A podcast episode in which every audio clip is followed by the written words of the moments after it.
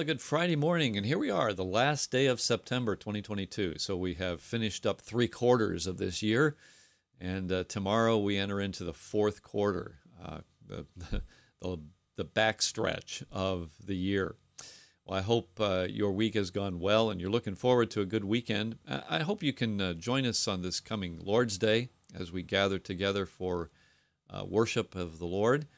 We'll be uh, commemorating the Lord's Supper on Sunday, Lord willing and uh, continuing our um, continuing our look at Second Peter in the morning service. In our Sunday school, adult Sunday school time, we're focusing on the book of Isaiah, and uh, Sunday evening, uh, we're in the Gospel of Mark. So, uh, a, a, day in the Word, a day in the Word, a day of the Lord. Hope you can make it. Well, today we're in the book of Hebrews, chapter 12. Let me ask you something. Have you ever, you look back over your childhood, you think back of uh, some times of uh, discipline that you didn't particularly appreciate uh, at the time and even still. I remember um, when I was a kid, I took piano lessons, and uh, my dad was a pastor in the church, and he uh, he said, "Why don't you play a piano solo for a sun in Sunday night?" Said, uh, "Okay, I will." And so I practiced hard, and I learned to play when I survey the wondrous cross. Very easy, key of C, no sharps or flats, you know. So I got up and I played When I Survey the Wondrous Cross, and I'm sure, as I recall, I mean, I can still kind of remember doing it. It was very pedantic. Bam, bam, bam, bam, bam, bam, bam, bam, bam, bam, you know, that kind of thing. But um, it got done, and I think it was fairly flawless, I guess. I don't know. Anyway, I got done, and I felt I felt pretty good about myself that I actually did it. I was all of probably eight years old. I don't know, and um, went back to my seat. Uh, I was sitting with a friend in church, and he and I, you know, were kind of cutting up during church. You know, during the message. And uh, at one point, my dad uh, hollered at us right from the from the pulpit, which, by the way, I don't think was a good idea, but nevertheless, he did.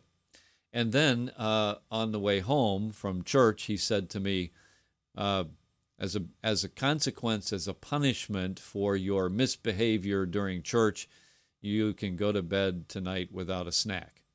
Now, our tradition in our home on Sunday evening after church was we would come home from church and we would have uh, some kind of a snack, a sandwich or something, and uh, before going to bed. But he said I had to go without.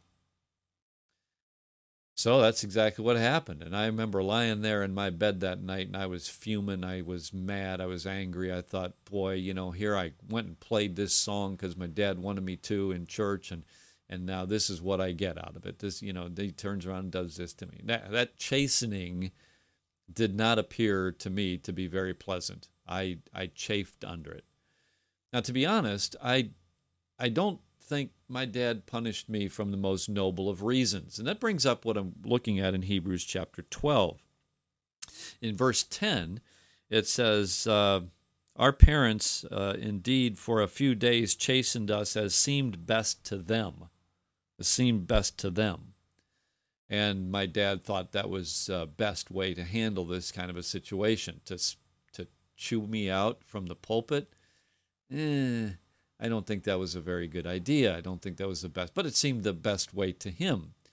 Uh, I think it had some negative effects, and I don't want to go into that. And then the other point in verse 11, he says, No chastening seems to be joyous for the present, but painful. And yes, it was. I was humiliated in the church service, and I was hungry uh, when I went to sleep that night. Uh, it wasn't very pleasant. But here's the contrast that Hebrews is bringing out for us that even though our parents may discipline us the way they see fit, and it doesn't always have good, good results, the Lord chastens us as well. But He chastens us, first of all, motivated by His love for us. He brings that out in verse 6. It says, Whom the Lord loves, He chastens. So the discipline that we receive from our Heavenly Father is always motivated by his love for us. The second thing he brings out is in the end of verse 10 that even though our parents will chasten us as a way that they see that seems best to them, uh, he chastens us in a way that's best for us, that's most profitable to us, so that we may be partakers of his holiness. And there is a purpose for his chastening, that we may be partakers of his holiness. We may become more and more like our Heavenly Father. So that brings up the 11th verse. No chastening seems to be joyous for the present, but painful. Nevertheless, afterward, the chastening that the Lord gives to us, afterwards, yields the peaceable fruit of righteousness to those who've been trained by it. Point being that the chastening that I receive now from my Heavenly Father, as He chastens in love, and He does so for my per- for my profit, that I might be a partaker of His holiness, trains me not to go down the road that I have gone down that required the chastening, but instead to go a path in a path of righteousness, which is peaceable. I don't get chastened for going down the path of righteousness.